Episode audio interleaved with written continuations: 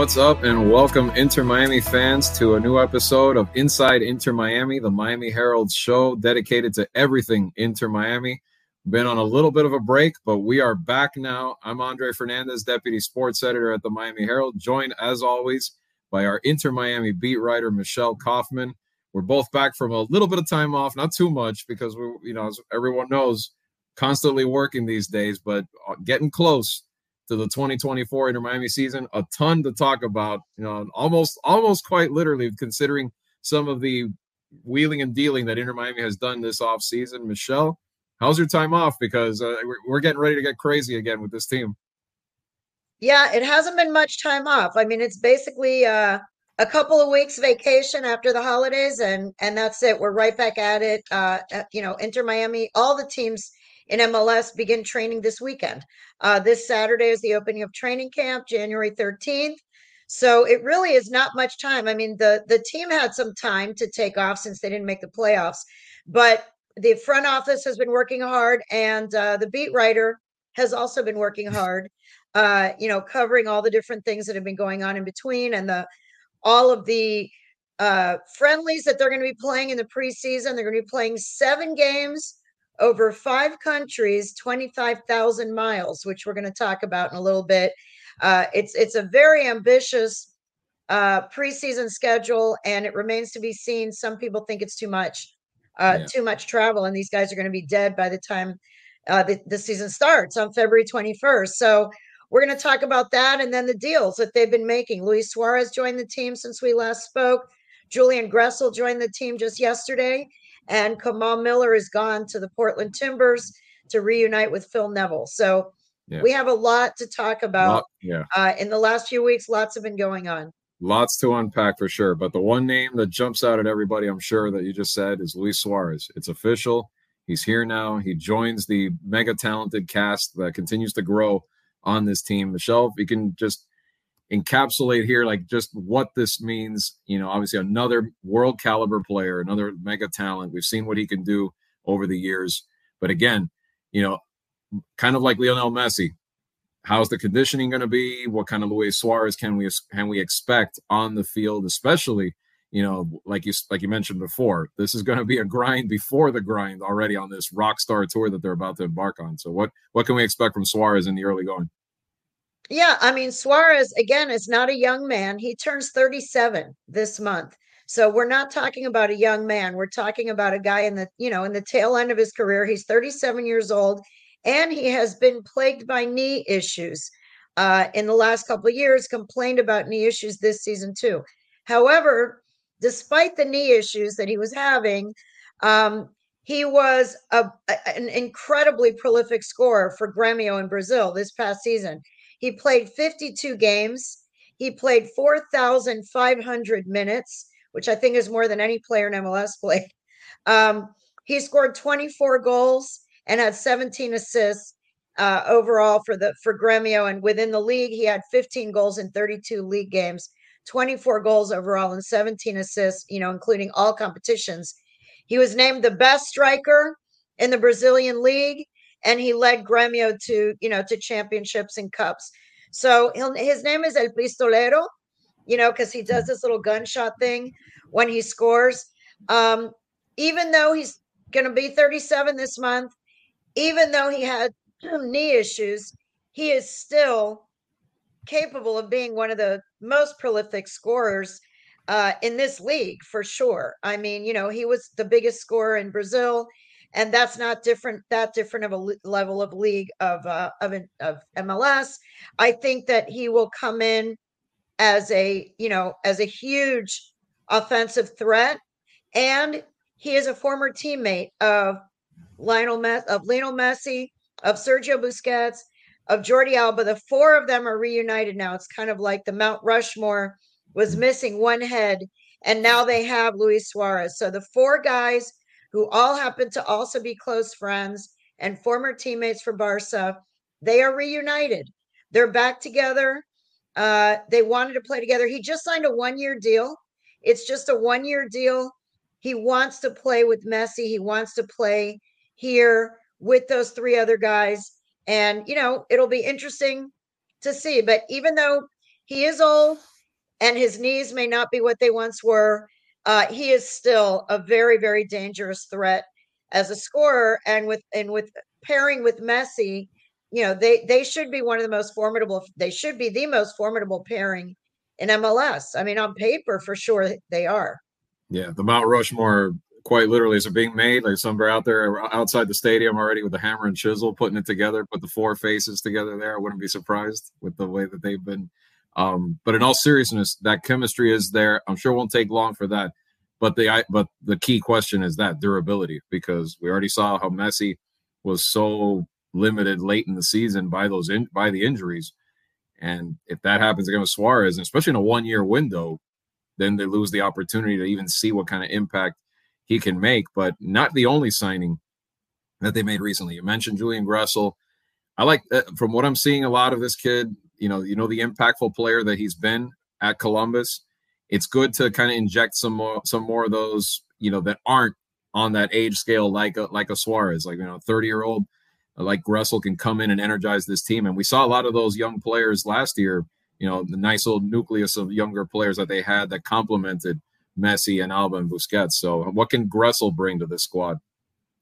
Yeah, Chris Henderson, the sporting director, said in his post-game remarks uh, or post-season remarks, excuse me, that the team was very youth heavy and veteran heavy. And one of the things, one of their goals going into this offseason was to bring in some players that are mid-age you know for in soccer years we're talking not in in real years uh all of these guys are young you know by my standards but in in soccer playing years they they had a lot of players that are 21 and younger and then they have a lot of players that are you know 34 and up and the idea was also to bring in some players who are in the middle 27 to 31 year olds who have experience in the league and and because these other guys that they brought in had no experience in the league obviously the world class talent but they don't have experience in the league they don't know the the opponents they don't know just the the travel and all the things involved with playing in MLS and the style of play.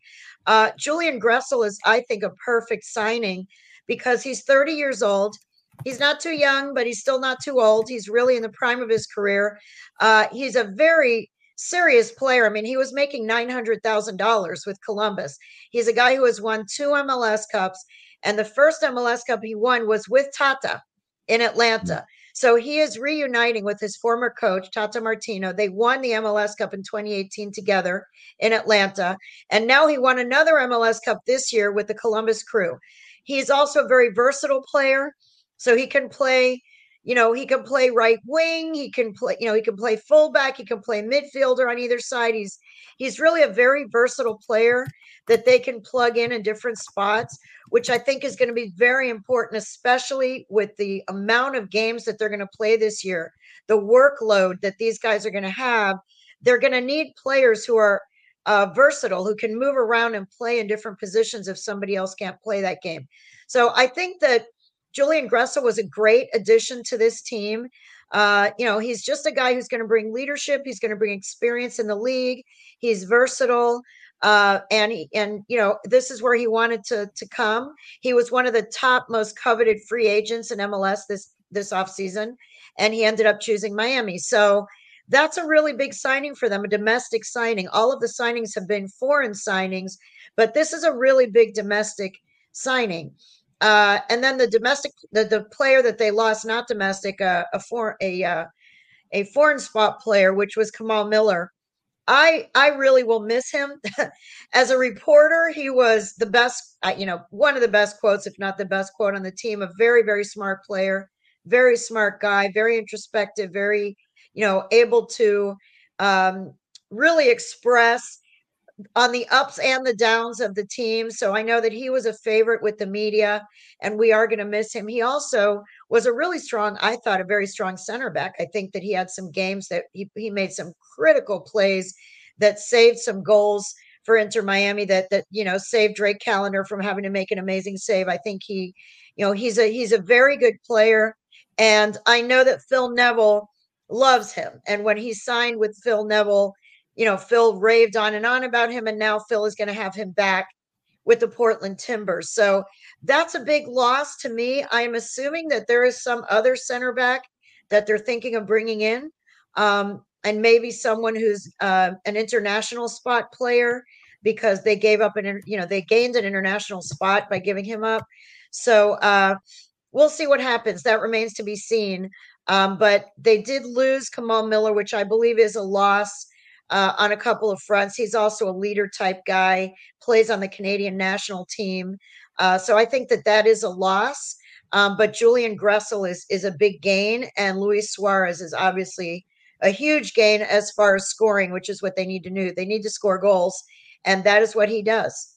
Yeah, well, it's it's also like you said, like the avoiding that massive drop off that they had once these guys got hurt. You can't have that happen where it's such it's such a huge drop in talent level and huge drop in execution and everything else. And so hopefully a signing like Gressel can can keep the team afloat if they run into a wave of injuries. But let, let let's we've teased enough to it. Let's talk about this this mega road trip that they're going on right before the season even starts. I mean, these games aren't even going to count. They're nice. They're obviously profitable when it comes to money, exposure, the whole traveling circus around the around the world and all of that. But is it a little is it a, potentially a mistake to grind these guys out as much as they are right before the real thing starts? My opinion, I mean, obviously, I'm not the coach, I'm not the sporting director. These guys are paid a lot of money. Um, they know a lot more than I do. But when I just look at it, and when some of the fans that I've been hearing from look at it, you're talking about tra- a team that has some older players they complained last season about how grueling the schedule was and how many games they played and how much travel there was. And yet, before this season even kicks off on February 21st, they are going to play seven games in five countries and travel 25,000 miles, uh, almost 25,000 miles. We're talking about starting next week on the 19th of January, they're going to play in El Salvador against the El Salvador national team. From there, three days later, they're going to be in Dallas to play FC Dallas. That'll be their only game in the preseason against an MLS team. Their only game against an MLS team will be that game uh, against Dallas. Then they head to Saudi Arabia for a pair of games, one against Al Hilal and then one against Al Nassr, which is the team that Cristiano Ronaldo plays on yes, a huge high profile game. Everybody's going to be watching it. They're calling it the last dance because it may be the last time that they get to face each other, Ronaldo and Messi. Um, but it's in Saudi Arabia, two games in Saudi Arabia. From there, they fly to Hong Kong and they play a team of Hong Kong All Stars. From there, they go to Tokyo and they play Vissel Kobe, a team from, from Japan. Then they fly back to the United States. And on February 15th, they play the final preseason game at home against Argentine team uh, Newell's Old Boys, which is mm. the hometown team of Rosario of Tata Martino and Lionel Messi. So that's going to be fun. That's going to be at home. It's a uh, you know a team that a club that has a lot of history with Lionel Messi, which is where he started as a youth, and with Tata Martino, who played there and coached there and remains to this day, he has the record for most appearances for that club as a player. Um, so out of the seven games, only two on American soil, only one at home. One home game in the entire preseason, two games in this country, five outside, and a whole lot of travel. Uh, you know, yes, it's there's no question they're going to be spreading the brand globally. They're going to they're going to expand the the brand and reach the tentacles of Inter Miami and MLS to, to all the different corners of the globe. That is obviously an excellent business decision and makes sense from a business standpoint. They're going to sell so many of those pink shirts, and there's going to be a new pink shirt coming out soon. Has not been unveiled. There's been some leaks. I'm not sure if the leaks are exactly accurate, but it's going to be a, apparently a big Royal Caribbean uh, logo in the middle of the shirt. Um, hmm. But they are going to sell a lot of shirts in in you know in Saudi Arabia, in Tokyo, in Hong Kong.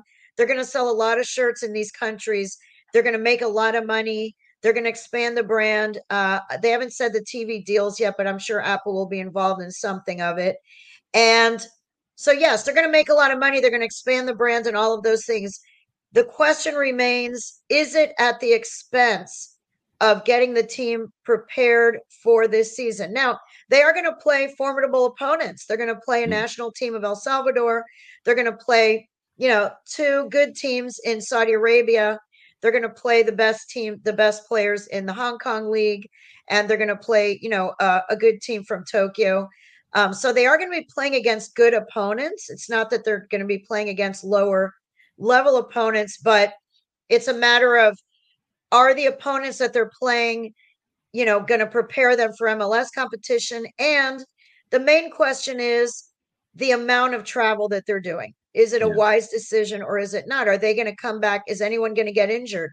Are they going to be exhausted? Are they going to have any legs left by February 21st? That remains to be seen.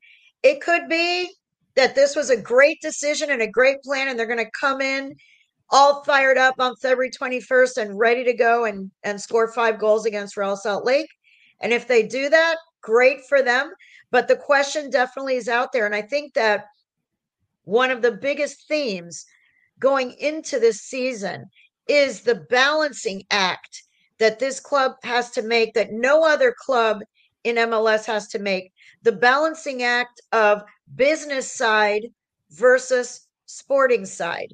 And, you know, I'm not in on their meetings behind closed doors, but, you know, the sporting side and the business side are two different entities. And yes, they all want to win, but the business side wants to make money and wants to sell merchandise and wants to sell tickets. And the sporting side wants to win trophies. So this club has their biggest challenge, I think, going into this season is the balance of business side versus sporting side and how do they manage that? How do they navigate that? Uh, Xavi Asensi the business you know business manager of the club business you know C- uh, cfo uh, business person who's really good and really dynamic and wants to do a lot of things. And then you've got the sporting director chris henderson and then you've got the coach tata martino. There are a lot of discussions that i'm sure go on between those three about what's best for the club. And that's going to be really one of the more interesting storylines, I think, for this team this year. And it's a storyline that no other club in this league really has to deal with because no other club has Lionel Messi, Luis Suarez, Sergio Busquets, and Jordi Alba. No, no other club has that foursome. And you know, that's a blessing, but you know, yeah. could it also be a bit of a curse in some ways because of all the attention and all of the money that is available for them to be made and and you know will they be run ragged by you know by mid-season? Will they have anything left? So well, it's going to be interesting to see. The intriguing part for sure is that this speaks to how what a boom this franchise has had in such a short time because you're literally now operating like a Manchester United, like a Barcelona, like a Real Madrid, like on that level of, like you were saying, the business side of it, they're not there in terms of name around the world necessarily, maybe because of the history, but that's how these clubs have operated for years, playing for four different trophies during the season, marketing their players, going here, going there on those off-season tours, like when Man U comes down here, or you know, one of these international. So they're operating like one of those teams, or starting to, but they ha- they don't have the history of knowing how to handle it. So how can they do it? Is the intriguing question. Like you said, that's going to be one of the intriguing things. Can they handle that balancing act? There's going to be load management in terms of minutes and whatnot in the preseason, which is crazy to think about that you have to do it during the regular season when you're not only playing the MLS slate, but you're playing even more, even one additional tournament than you did last year when it was enough of a balancing act trying to win the Leagues Cup, trying to win the U.S. Open Cup. Now you've got the CONCACAF uh, Cup as well.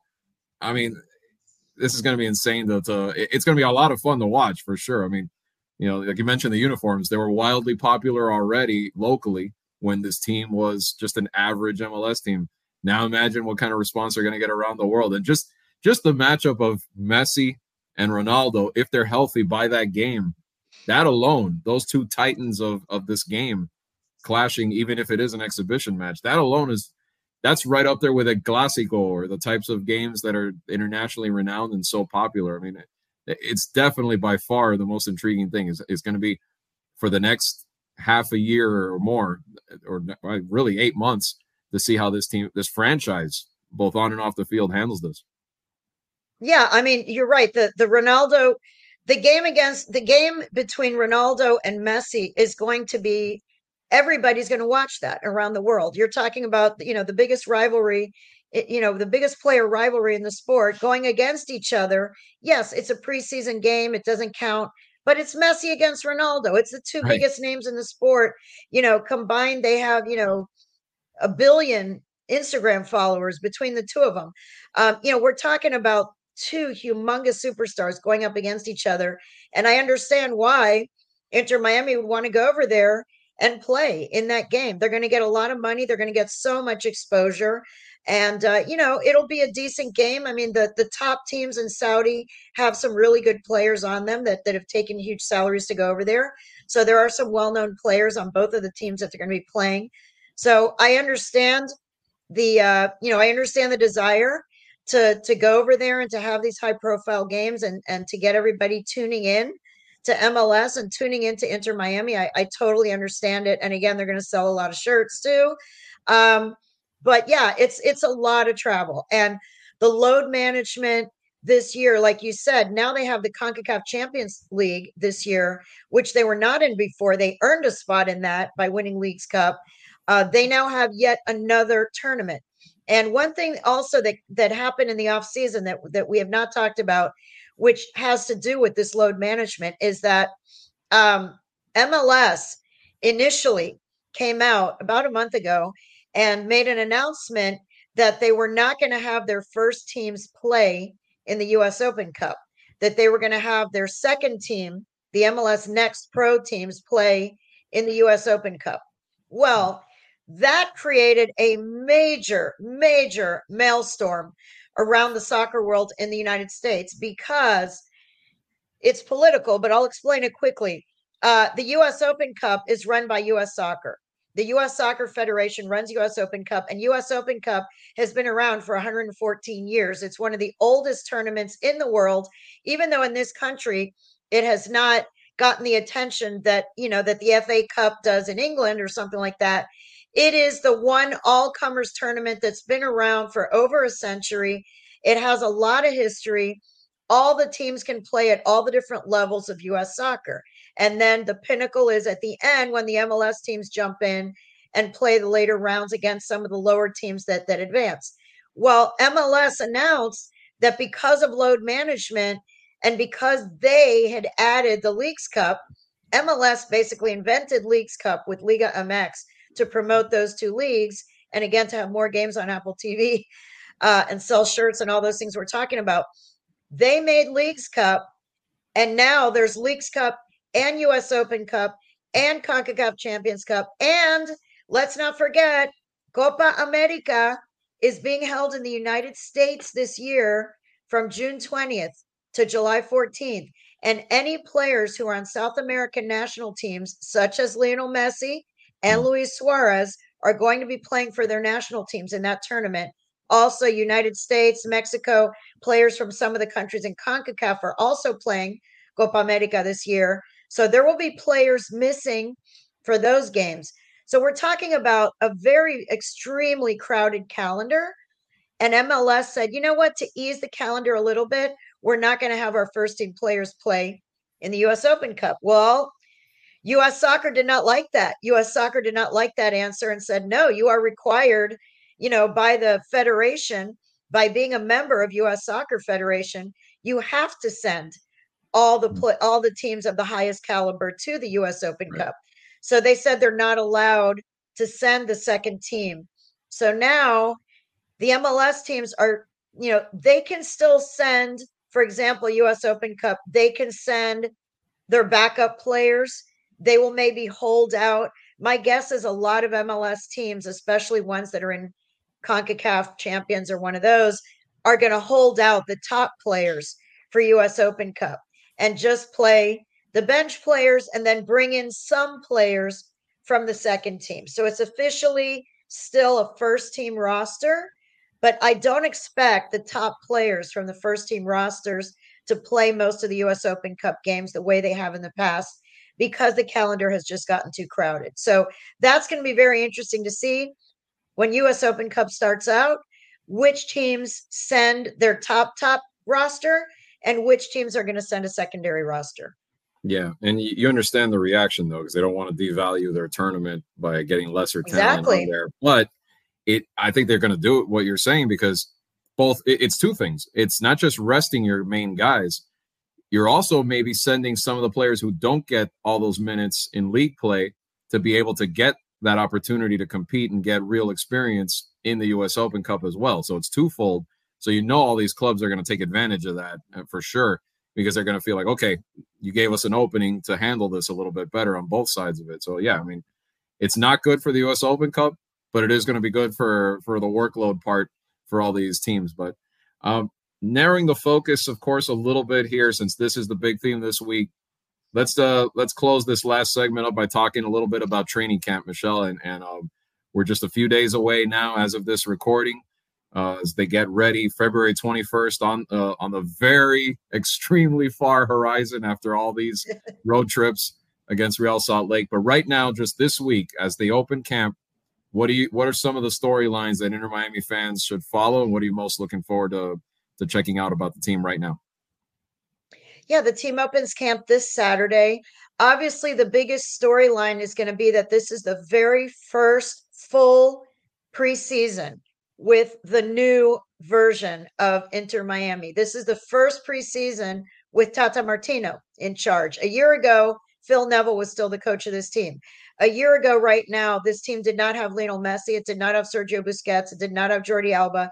It did not have, uh, you know, Luis Suarez. It did not have Julian Gressel. So we're talking about five players, really key players, who are going to be starting their first full training camp with Inter Miami. With Inter Miami the first full training camp for Tata Martino.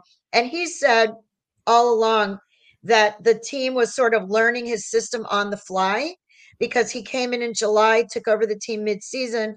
They had so many games with Leagues Cup, US Open Cup, and the regular season that he claimed that he didn't really have a chunk of time for them to really learn his system. They were just kind of learning on the fly.